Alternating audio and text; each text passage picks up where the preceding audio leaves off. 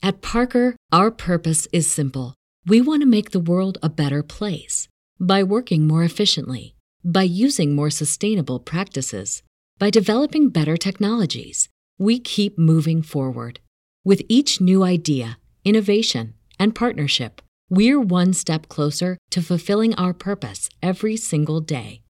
To find out more, visit parker.com/purpose. Parker, engineering your success.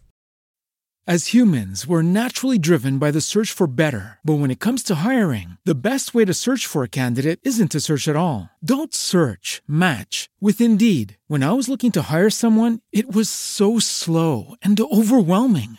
I wish I had used Indeed. If you need to hire, you need Indeed. Indeed is your matching and hiring platform with over 350 million global monthly visitors, according to Indeed data, and a matching engine that helps you find quality candidates fast. Ditch the busy work. Use Indeed for scheduling, screening, and messaging so you can connect with candidates faster. And Indeed doesn't just help you hire faster. 93% of employers agree Indeed delivers the highest quality matches compared to other job sites, according to a recent Indeed survey. And listeners of this show will get a $75 sponsored job credit to get your jobs more visibility at Indeed.com slash podcast. That's Indeed.com slash podcast. Terms and conditions apply. This podcast is a member of the Voices of Wrestling Podcasting Network. Visit voicesofwrestling.com to hear the rest of our great podcasts, as well as show reviews, columns, opinions, and updates across the world of wrestling. Hello, everybody, and welcome to another edition of WrestleNomics Radio. I'm Brandon Thurston, broadcasting on demand from Buffalo, New York, home of the Buffalo Bills, who are going to the AFC Championship game for the first time since 1994. Today is Sunday, January 17th, 2020, and today on the program there's WrestleMania news. There will be fans in attendance in Tampa this April, April 10th and 11th. And just about a year ago, you may remember that former co-presidents George Barrios and Michelle Wilson, they have resurfaced this week, introducing their very own investment firm, still working together. Current WWE CFO Kristina Salen, who essentially took over many of the duties that George Barrios had, had an interview this week at the virtual portion, at least, of the Consumer Electronics Show. What else? WWE will report fourth quarter earnings on February 4th, Thursday. It's a Thursday. Mark your calendars. That is the quarterly WrestleNomics holiday. We've got wrestling viewership to talk about. WWE India, the Superstar Spectacular. More on that and viewership but first,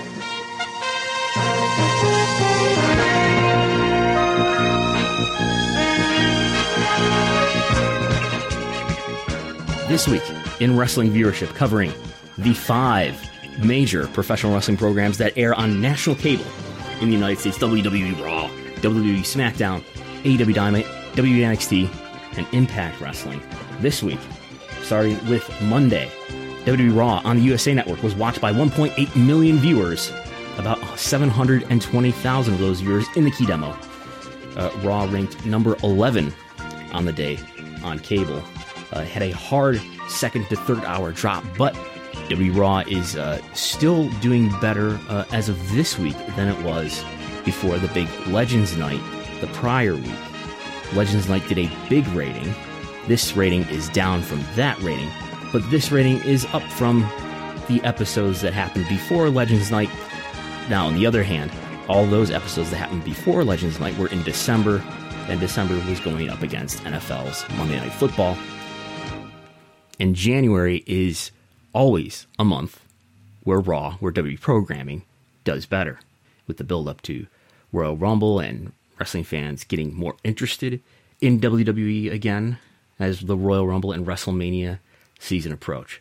So, not a ton to analyze there. There was a hard uh, drop in the third hour for the total audience, and there was a hard drop in the in the second hour and the third hour for the key demo. AEW and NXT on Wednesday went up against another tough night of cable news coverage for CNN, especially CNN, sweeping the top 12. But CNN, Fox News, Fox News not up there as much, but MSNBC up there as well uh, on a night where the president was impeached for the second time. But uh, AEW and NXT uh, maybe taking a hit because of that. But anyway, AEW doing a 762,000 viewer audience with about 390,000 of those in the key demo. So that's about half in the key demo. Ranked only 31st on the night against, again, a lot of other highly viewed cable news programming. NXT off the top 50, down at number 70, 551,000 viewers. That is, I believe, let's check the spreadsheet. I think that is their lowest rating since since March 18th. Their lowest total audience since March 18th, 2020. Uh, key demo though was not that far out of the norm. A 0.14 rating in the demo, which is equivalent to about 180,000 viewers. That is uh, in the neighborhood of what they'd been doing uh, earlier in the month and in December. So, uh, is AEW uh, getting a big jump from the uh, numerous episodes, three episodes actually, that they had more than 900,000 viewers for? Not yet. Again, this week against a lot of news viewership. Last week against a lot of news viewership, which was the day that the Capitol building was attacked. And then next week will be the day of the presidential inauguration. So maybe, now the inauguration is during the day, but maybe another highly viewed, probably more highly viewed than it would be otherwise, night of, of cable viewership, where we ever more live in this world where what dominates cable, cable especially, but perhaps broadcast as well, uh, are sports, but also, and again, this is where more so I mean cable, news dominates the cable viewership landscape. Uh, Impact Wrestling on Tuesday, I skipped right over Impact Wrestling on Tuesday on AXS, was watched by 161,000 viewers. Tough to say how many of those were in the key demo. A 0.05, somewhere maybe around 60,000 viewers in the key demo. So less than a, a majority, uh, less than half. What's 60,000 divided by 160,000? Math right here on the air at WrestleNomics Radio. 60 divided by 161 is 37%. And you compare that to, let's say, what NXT did uh, 180 divided by 5, 5 1.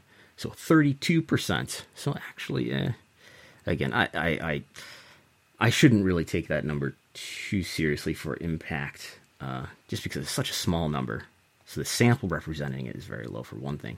And for another thing, when we're looking at a demo trying to convert that into viewers, the margin of error, I think, is pretty wide. But anyway, uh, 161,000 viewers for Impact. That's up from the previous week, it's their highest viewership since the week after Kenny Omega made his first appearance. Um, and I was looking into the question this week about whether Impact Wrestling's viewership has improved since Kenny Omega has started to appear on Impact Wrestling programs. Of course, that first episode had 221,000 viewers. That is the highest, at least since uh, the debut episode on on AXS what did the debut episode on AXS do? But I can look this up quickly. Let's see. The debut episode on AXS. Oh, I actually don't have it in this sheet, so I have to go all the way to the to the real raw data. By the way, what, what I'm referencing here is the wrestling viewership spreadsheet 2.0, which all patrons at patreon.com slash WrestleNomics have access to. You can view the big spreadsheet right alongside me uh, let's see, Impact Wrestling on December 31st, 2019 was viewed by 207 viewers. So that this would be, unless I am mistaken, this would be uh, the the Kenny Omega episode uh, back in on December 8th is the most viewed episode of Impact on AXS. But how has that? Uh, what? How how have things gone since then? Has Impact received, you know, a really good bump for interacting with AEW and for having Kenny Omega on their TV program? Well, again, 222 on that first Kenny Omega episode, uh, which was higher, obviously, than the episodes that came before it, which did 149, 166. Then the 222 uh, episode followed. But anyway, what I did was I, I took the average of the six weeks, ruling out the big episode, the big December 8th episode. But let's take the uh, Actually, this will be five weeks. Take the five weeks before Omega appeared take the five weeks after Omega appeared for the first time, average those, and compare them. And I have this not just in total audience, but across one, two, three, four, five, six, seven, eight, nine demos. And what do we see? Uh, we see from the five weeks before Kenny Omega compared to the five weeks after Kenny Omega, we see a 3% increase in total viewership. We see a 9% increase in 18 to 49 viewership.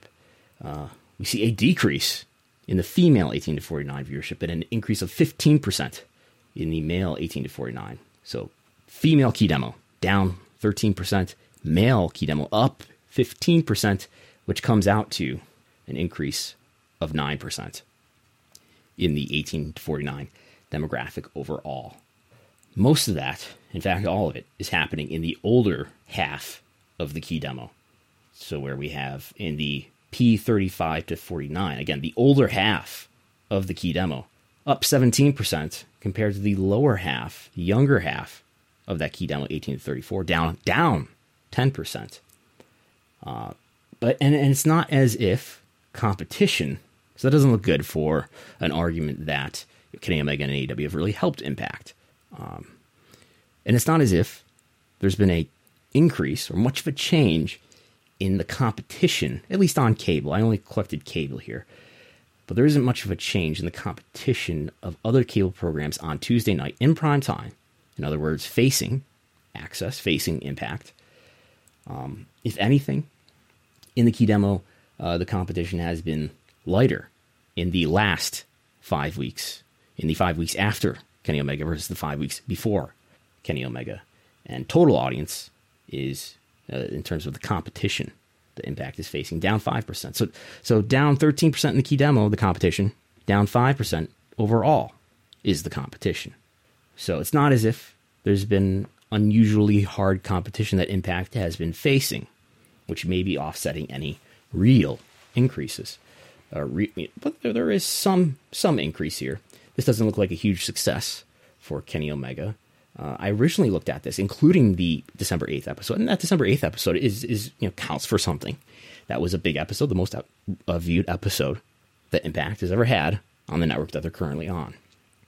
But as far as any lasting impact, if you will, uh, three percent. That's not much. That's uh, I don't know if that's meaningful. Uh, but nine percent in the key demo. That's that's a little bit of a bump, but that's not impressive. In other news, WWE just last night, just Saturday night, like while I was picking up food to watch the Bills defeat the Baltimore Ravens, WWE put out this press release from Stamford, Connecticut. WWE today announced upcoming host cities for its annual pop culture extravaganza, WrestleMania, from 2021 to 2023. Tampa Bay will host WrestleMania 37, presented by Snickers, uh, of the Snickers Doctrine fame, uh, presented by Snickers, who is usually, by the way, the uh, the official sponsor of WrestleMania, has been for a number of years. That will be Saturday, April 10th, and Sunday, April 11th. Another two day WrestleMania, because you can't get enough, at Raymond James Stadium. More on that in a moment. Then, next year, WrestleMania in 2022 will take place on Sunday, April 3rd, 2022, in Arlington, Texas, at AT&T Stadium. Then, the following year, in 2023, WrestleMania will happen in Inglewood, near Los Angeles, on Sunday, April 2nd, 2023, at SoFi Stadium and Hollywood Park. I don't know what the distinction is there between SoFi Stadium and Hollywood Park, but we have quotes here from various politicians, including our, our old friend, Florida Governor Ron DeSantis, who said, quote, Florida is excited to welcome back WrestleMania to Tampa in April at Raymond James Stadium. This is not a very uh, Ron DeSantis like voice. It's got to be like, I don't know, a little bit more whiny and nasally. Maybe closer to my own voice. Anyway, oh, here we go. Florida has continued to work with professional sports and entertainment to safely operate while generating revenue and protecting jobs. WrestleMania will bring tens of millions of dollars to the Tampa area, and we look forward to hosting more sporting and entertainment events, entertainment events in Florida this year. End quote. then we have a quote from the mayor of Tampa, Mayor Jane Castor. She says, quote, the opportunity for Tampa Bay to host WrestleMania in April is, in true WWE fashion, the perfect comeback story and marks a clear indication that our beautiful city is poised to bounce back stronger than ever. We can't wait to once again showcase all that the, all that Team Tampa has to offer in true WWE fashion. I seem to remember a um, I seem to remember in the records, maybe that David Bixenspan uh, found, uh, public records, of course, uh, that there was some sort of communication between WWE media relations and uh, one of the cities where I think WWE media relations was essentially preparing the quote for the uh, the member of uh, of the government, and there was some some disagreement about the terminology that was to be used. But anyway, I think there's some WWE terminology uh, but there's more. Arlington, Texas Mayor Jeff Williams says we are elated for WrestleMania's return to Arlington stadiums, Arlington stadiums, Arlington's AT&T Stadium, and look forward to building upon the success from 2016 when more than 101,000 fans were in attendance for WrestleMania 32, said Arlington Mayor Jeff Williams. Um, mm-hmm. So even according to Vince, let's let's let's get this out of the way. Uh, so WWE announced 101, 763,000 fans in 2016 in attendance at WrestleMania 32 in AT&T Stadium. Uh, WWE's own key performance indicators indicate that the paid attendance was somewhat lower. Uh, we we know within a range what it was, uh, and I emailed the Arlington Police Department, who told me that the number of people through the turnstile, so I would read that as the total attendance, the total number of a- attendees in attendance, both paid and comped, was 80,709. Uh, Vince himself said on a later conference call that the 100,000 number included ushers and ticket takers and things of that nature. Uh, I have played the, the clip in the past.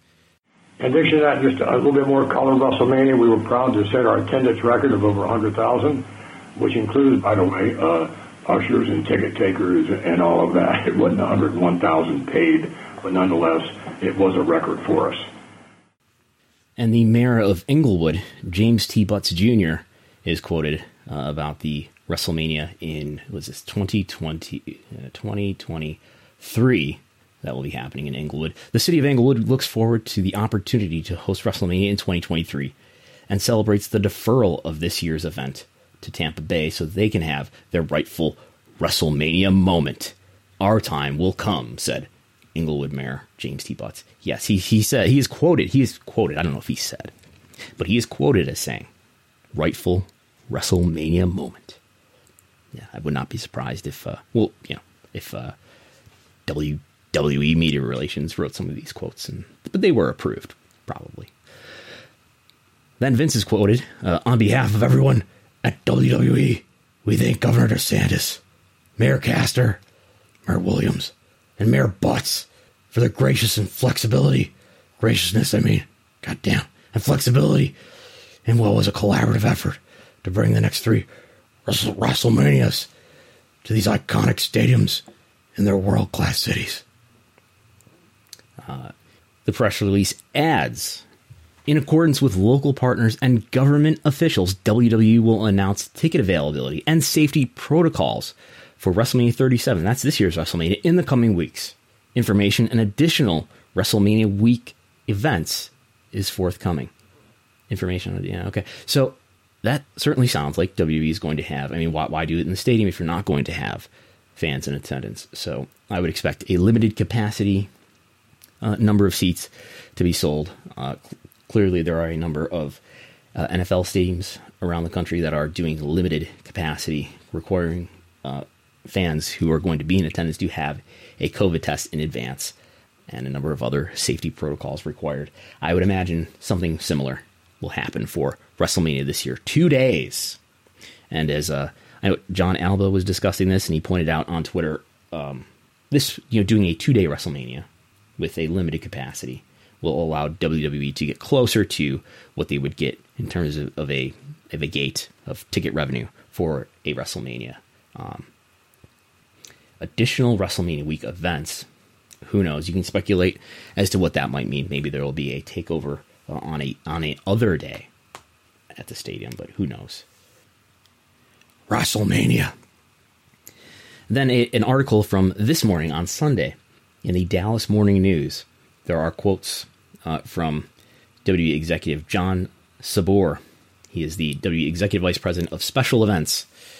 He is quoted WWE put on one of the most entertaining shows we've seen, and we they're talking about the WrestleMania in 2016 in Arlington, and we expect an even bigger extravaganza this time around with WrestleMania 38 at AT&T Stadium. Oh no, this is not John Saboor. This is Dallas Cowboys chief brand officer Charlotte Jones. Uh, the article in the Dallas Morning News uh, offers the question: Will W try to top the attendance of WrestleMania 32 in 2022? Uh, and that's where John Saboor is quoted. He says, We'll absolutely plan to work closely with our partners to build the most robust capacity possible for fans within Dallas and Arlington. And we want the capacity and that net to be thrown as far and wide as reasonable. Uh, he's also quoted, We want to include as many fans from within North Texas, as well as those who would travel here from throughout the globe. So that's announced as a one day WrestleMania. The Inglewood WrestleMania is at this point announced as a one day WrestleMania. But you think this is this is next year, 2022, in Arlington in AT&T Stadium. So this will you know, stands a good chance, I suppose, of being a, a WrestleMania that is attended uh, fully and at capacity for the first time since 2019. And they could, in that WrestleMania, uh, announce a new attendance record for themselves. And, and we'll, we'll see, uh, I would imagine, the key performance indicators uh, that they have reported, at least in the past, where they report average attendances by quarter with and without WrestleMania.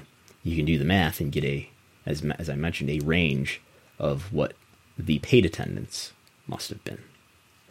And in Inglewood, WrestleMania goes Inglewood, I mean Hollywood. That's in 2023, two years from now. And of course, WrestleMania was supposed to be this year in Inglewood, but that is being deferred two years. And I, I imagine they had some agreements or enough motion already in place on Dallas that they didn't feel like they could uh, could put the LA WrestleMania in its place next year. So there you have it. And it probably makes a good Vince McMahon told story to come back with the first big event and shatter the record again. And then on Monday, it was announced in a press release and covered by outlets like Variety that former WWE co presidents George Barrios and Michelle Wilson together are uniting forces again to open an investment firm. George Barrios and Michelle Wilson, the executive duo who were forced out as co presidents last year at WWE, have reteamed to launch an investment shingle. This is, uh, this is the, the wording of Variety an investment shingle based in Westport, Connecticut. Isos Capital Management will focus on investing in a range of media, entertainment, and sports ventures, leveraging the pair's past experience with the pro wrestling giant and blue chip brands, including the NBA and New York Times. That's uh, referring to Michelle Wilson's work history with the NBA and Barrios' history with the New York Times. It goes on. The pair, who are founders and co CEOs, worked together for 11 years at WWE. Barrios is quoted saying, quote, Global connectivity has unleashed unprecedented disruption in content creation, distribution, and consumption. It's like a poem. and, and anyway, the COVID 19 pandemic has only accelerated these changes and requires a new strategic framework for success. He goes on, against this backdrop, Michelle and I see unique opportunities for growth and value creation across the media, entertainment, and sports ecosystem. That's right. The sports ecosystem lives on in the heart of George Barrios. Wilson is quoted saying, We are a firm built by operators for operators, and we bring proven strategies and innovative thinking to help media, entertainment, and sports companies win in the long term. George and I have worked together for more than a decade and have demonstrated how to achieve game changing results in an evolving landscape. Uh, in other news, George Barrios has grown a goatee, evident from his latest promo picture that accompanies uh, this Variety article. Um, so they're starting an investment firm where they're focusing on media and sports and entertainment.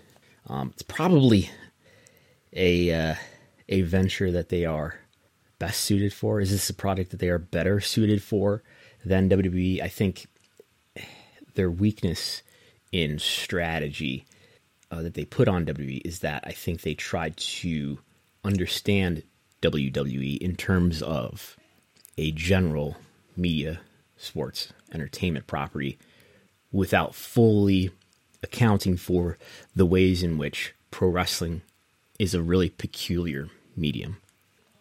Uh, I think George and Michelle they did a lot to up the professional perception of WWE. They allowed the investment community to see these people who you know, weren't members of the McMahon family, and they were actually driving fundamental change, and they were uh, you know they were strategizing the WWE network, uh, and they were using all the buzzwords like ecosystem, which all of those investors understood, and that's sort of the uh, the the the in language, the neologisms for them. Uh, and they were talking about big data and streaming services and owning their own IP and guaranteed media rights. It uh, it brought helped bring WWE into being the don't say wrestling media company that that Vince I'm sure has always wanted it to be, or has always wanted to be something that's other than wrestling. But um, I think George Barrios uh, he thought WWE could get a lot of value from from selling its data to third parties. Um, I don't think that's paid off, or I think he over projected how WWE could be like Facebook in this way, could be like a big tech company in that you know Facebook collects all its data from people and then they sell the data, and other companies do this as well. I think they overprojected the ways in which maybe they thought WWE could be like Netflix and they could uh, sell a, a, a monthly subscription fee and get multiple millions of subscribers, not fully accounting for the ways in which pay per view events, which is the core product of the W network, not understanding the ways in which pay per view events are price inelastic and are a hardcore product. And there wasn't as big of an uncaptured customer base for pay per view events as they hoped, as, as they believed, as evident by the fact that they projected three to four million subscribers. That was their stated goal, but they only captured about a million and a half. So, opening an investment firm that's focused on uh, investment opportunities, maybe doing uh, venture capital with uh, new companies, that seems to be more in line with the ways that their strategy brains were working when they were working for WWE. Speaking of which, a new interview with WCFO Chief Financial Officer Kristina Salen. So she's taking over the role that George Barrios used to have. Of course, George Barrios was co president in addition to his role doing the CFO job. Uh, so Barrios originally was just the CFO, and Michelle Wilson was just the chief revenue officer, chief marketing and revenue officer, I think was her title. Uh, so essentially, Nick Khan is taking the president and chief revenue officer role. So basically, taking the role that Michelle Wilson had, but also taking the president role. And Kristina Salen has taken the, the Barrios CFO role, but does not have the president title. So we have our first long interview with CFO Kristina Salen. And I, and I have no idea if there wasn't a pandemic, uh, would this be something that would have appeared on the W corporate website, and, and, this might have been something that happened in person. Uh, as longtime listeners of WrestleNomics will remember, uh, every now and then George Barrios would would show up at one of these conferences, one of these tech and media conferences, and he would have this sit down with with an analyst who's usually an analyst who uh, covers the WWE stock, and uh, they would have this this discussion. Of, usually, it would be a sort of PowerPoint presentation. Not that we got video of it, but he would go through a presentation, uh, basically making the pitch on the company and on the stock, and then there would be some discussion and Q and A with with the analyst. Uh, so that's not what this was. This was just an interview with a Shelley Zalis. I hope I'm saying that right. Who is the CEO of the Female Quotient? The Female Quotient. And I have Googled it, and I'm still not quite sure what it is. Uh, the, Female Quotient describes itself as a female owned business advancing equality in the workplace through the power of collaboration. We bring visibility to women, activate solutions for change, and create metrics for accountability. Anyway, Stephanie McMahon has been appearing, and, and, and other uh, W employees have been appearing on these video uh, Zoom Zoom interviews and Zoom conferences that are uh, out there publicly. And anyway, there's one uh, here with Kristina Salen. This is on YouTube. Uh, the audio is in the WrestleNomics Patreon feed, and it's the most uh, most detailed look we've got uh, yet to get to get to know Kristina Salen, the former Etsy CF, uh, CFO and and a former analyst at Fidelity Investments. And major takeaways I got from this is, uh, though she does on her LinkedIn, she is a, has an MBA in finance from the Columbia Business School. Uh, she is not a certified accountant. And there's a lot of discussion in this interview about, you know, I guess what it's like to be a woman coming up in, into the, uh, you know, higher ranks of, of corporate life uh, and how difficult that can be.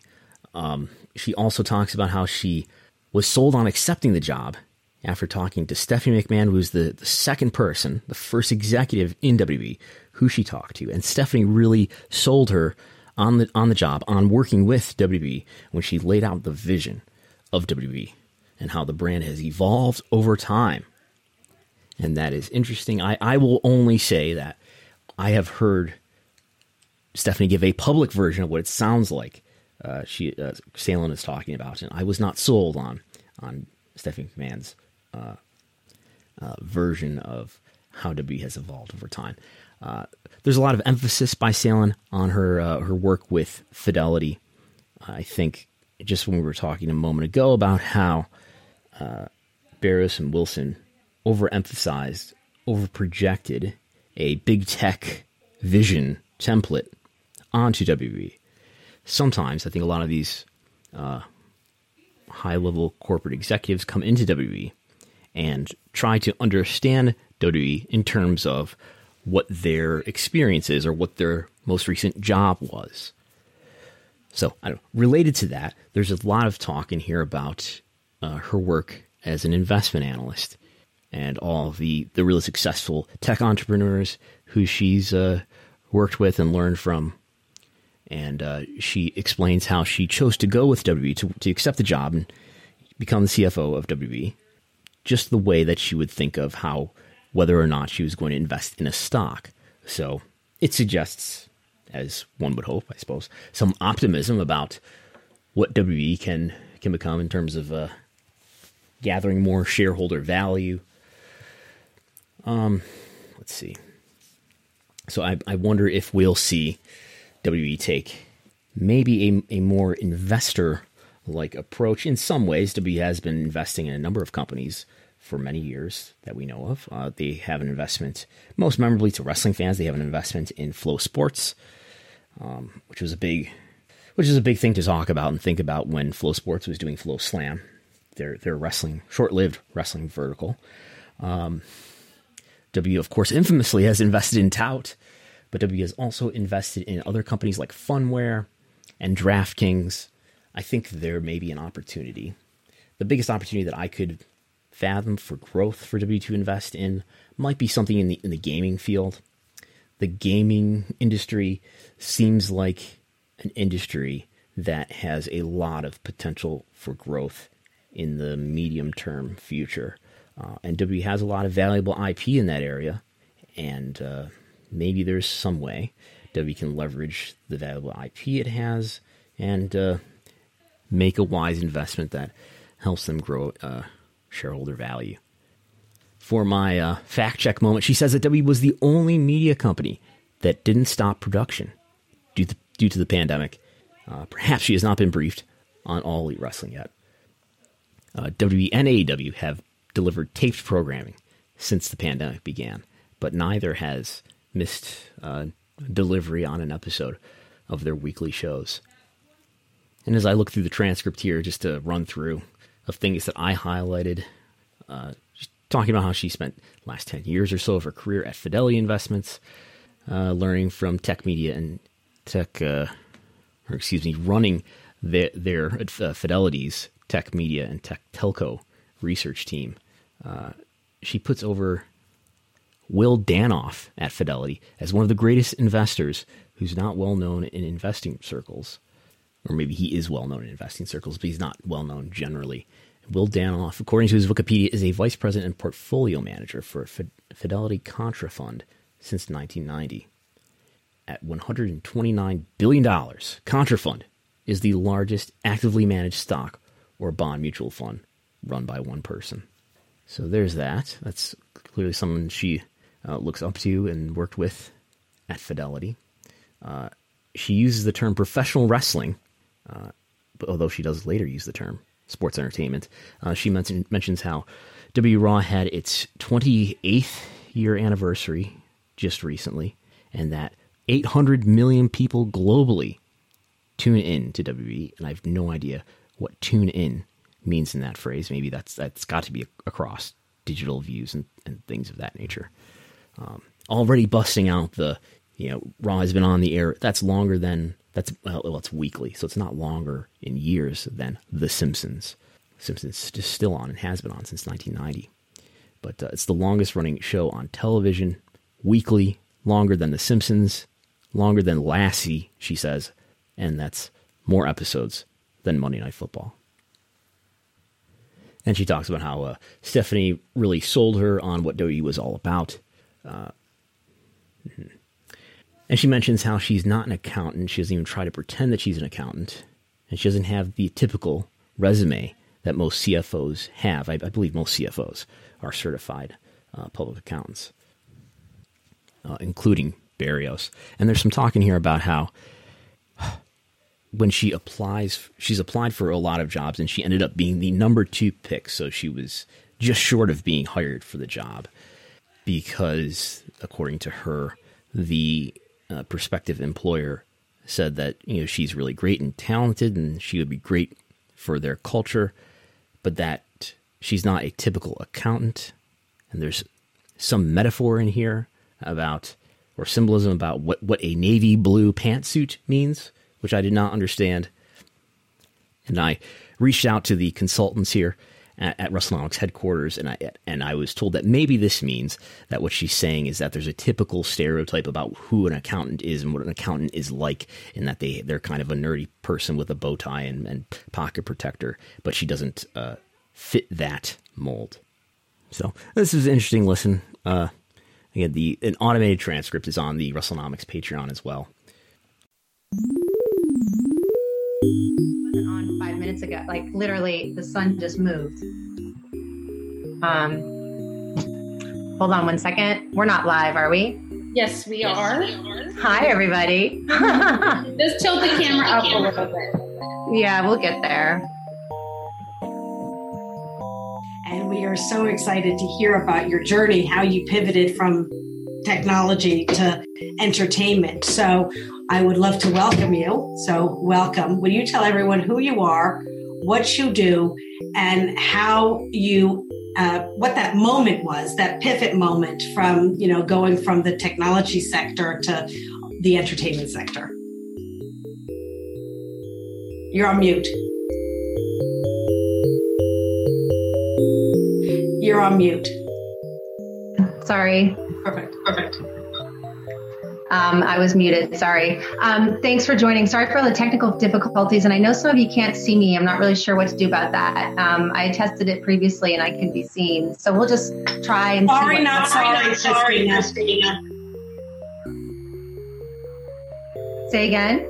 Sorry, not sorry, not sorry. um, but uh, yes, so I'm Kristina Salen. I'm the CFO of WWE. I've only been in the seat six months uh, so not too long at all. Um, uh, and it's my first job at um, a entertainment company.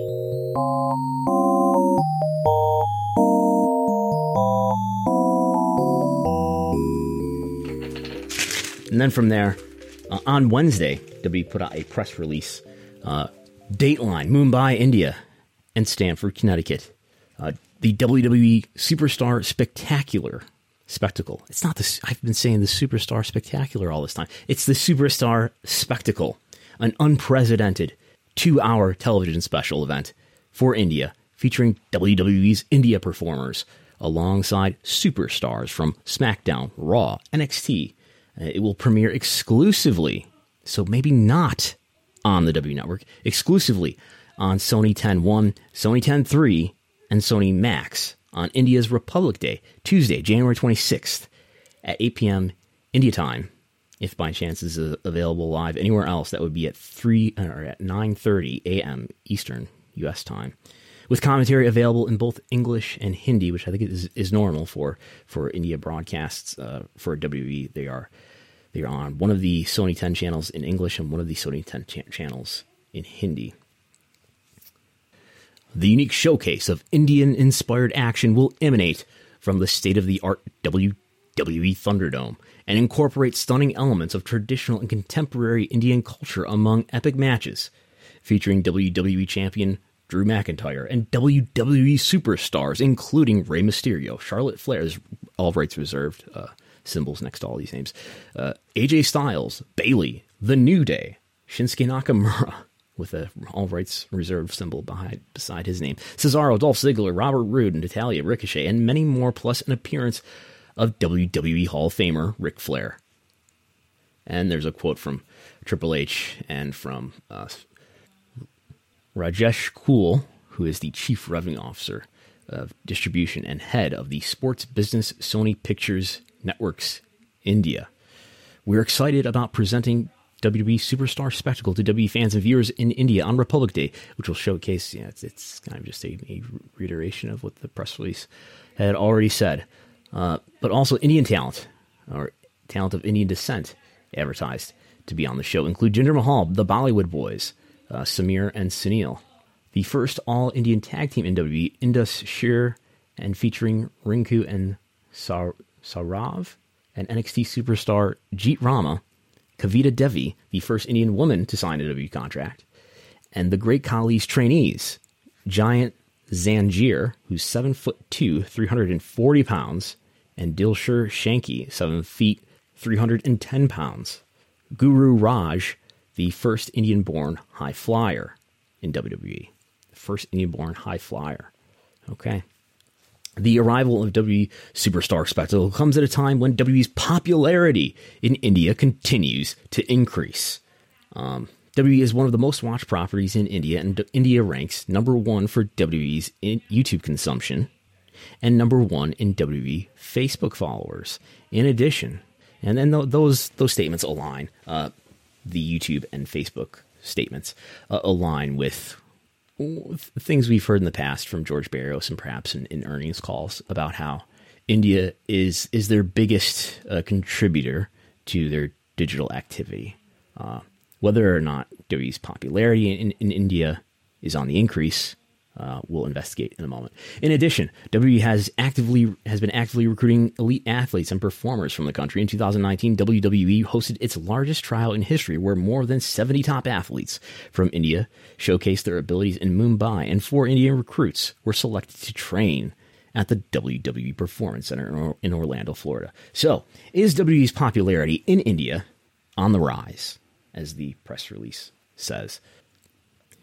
Well, we don't get television viewership. There are some rankings uh, that I've seen as far as uh, W programming appears on it sometimes, but not always. I think there's some the, the top most viewed sports programs in India, and, and, cricket is often leading the list. Sometimes WWE is on there as well, but I don't have any sort of context to put that in in terms of are they ranking highly more or less often than in earlier years. But we do have Google Web Search to look at, and uh, we do have YouTube search data to look at through Google Trends, and we can isolate that by the country of India. So I took another look at that this week, and what I see is Google Web Search is in India at an all time low for WWE, for the, the topic WWE, Google Web Search in 2020 was at its lowest point of any other year prior.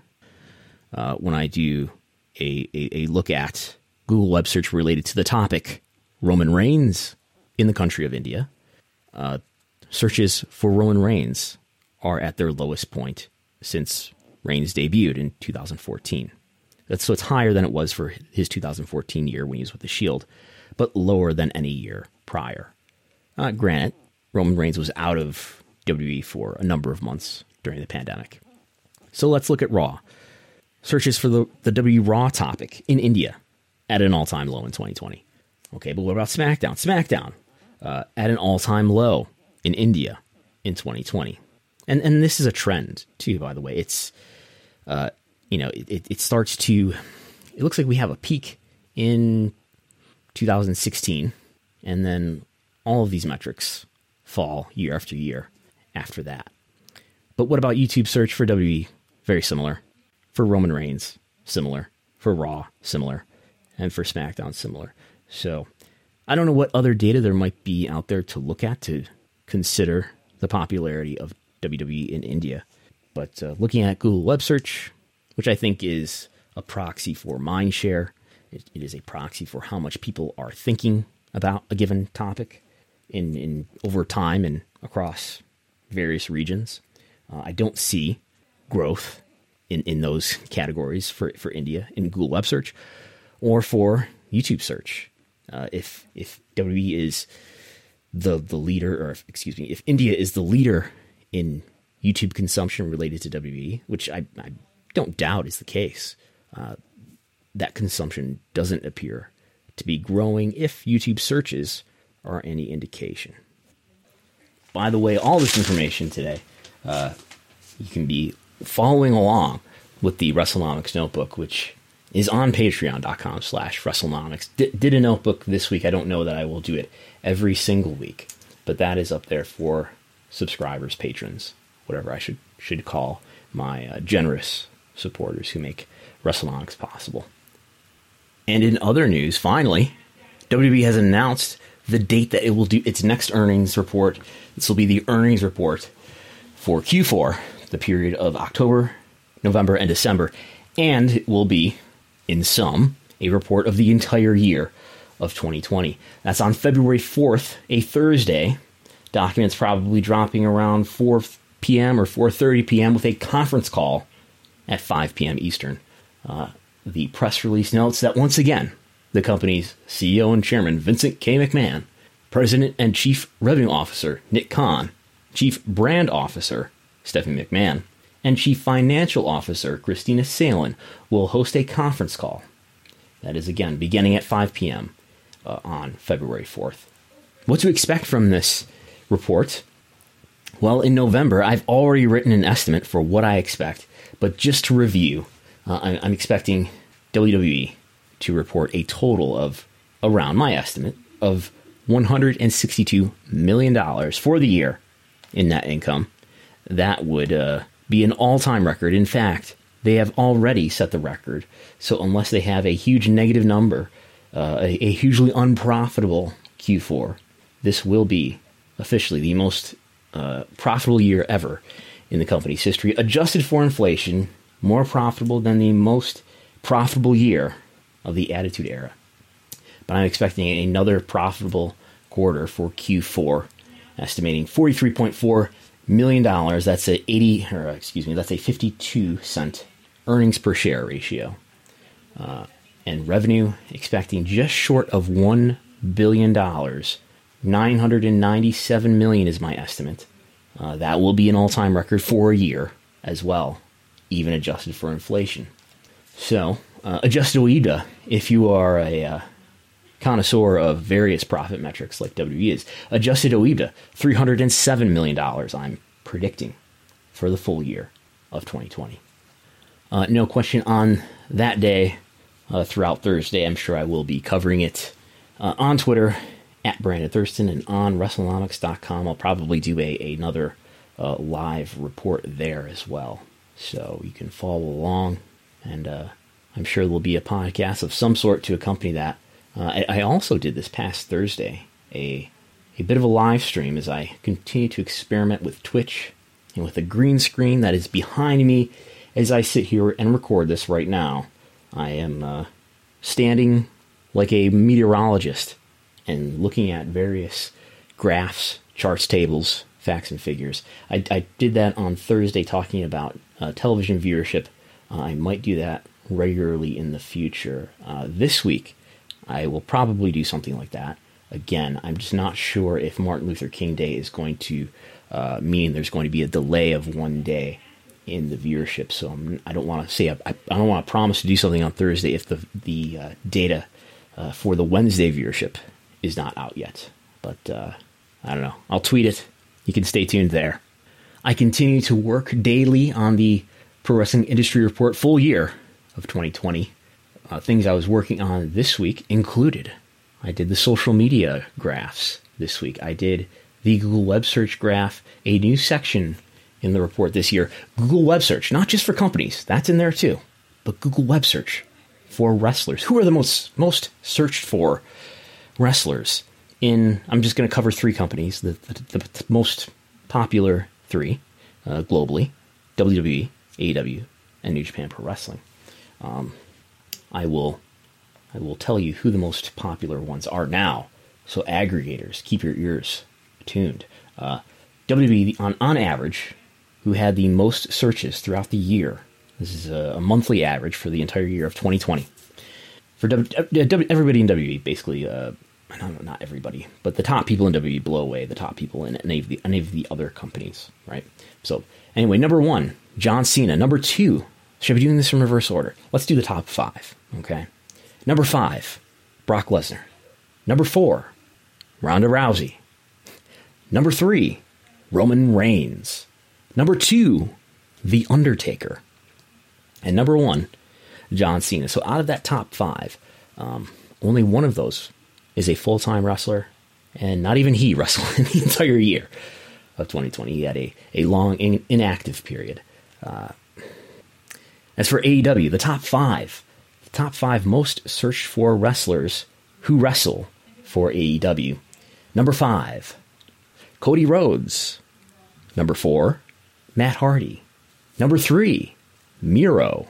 Number two, Chris Jericho. And number one, Jon Moxley.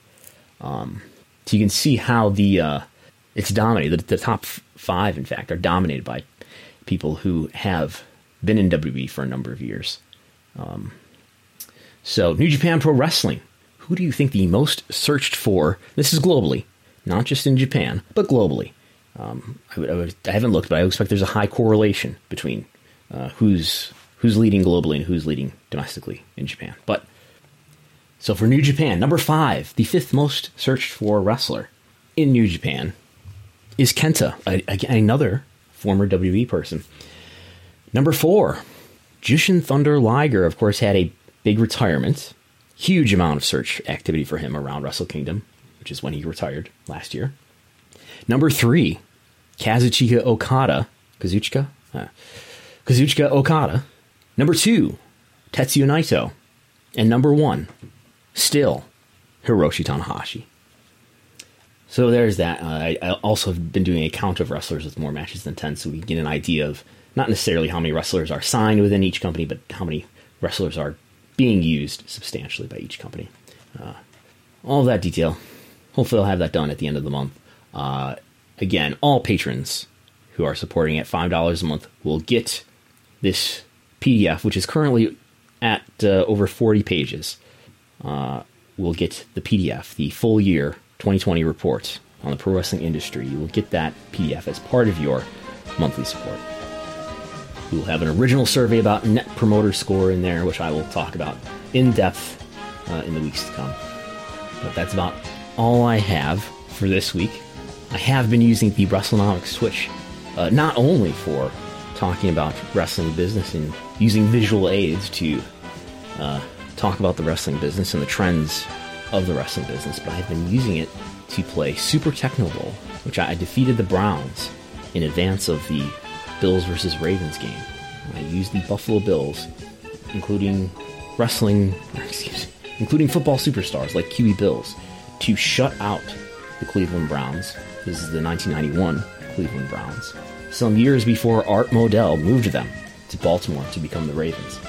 So we will see what what happens uh, later today. It hasn't happened yet, has it? The Chiefs and Browns are playing in the divisional playoff game today to see who goes on the AFC. Oh, it is.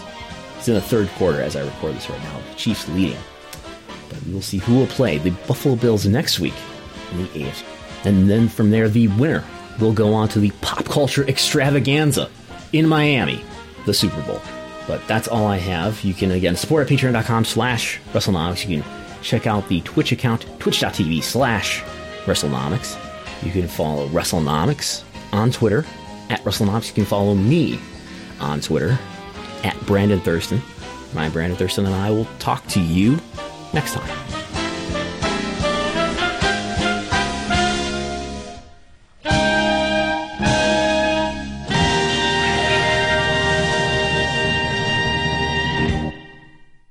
At Parker, our purpose is simple.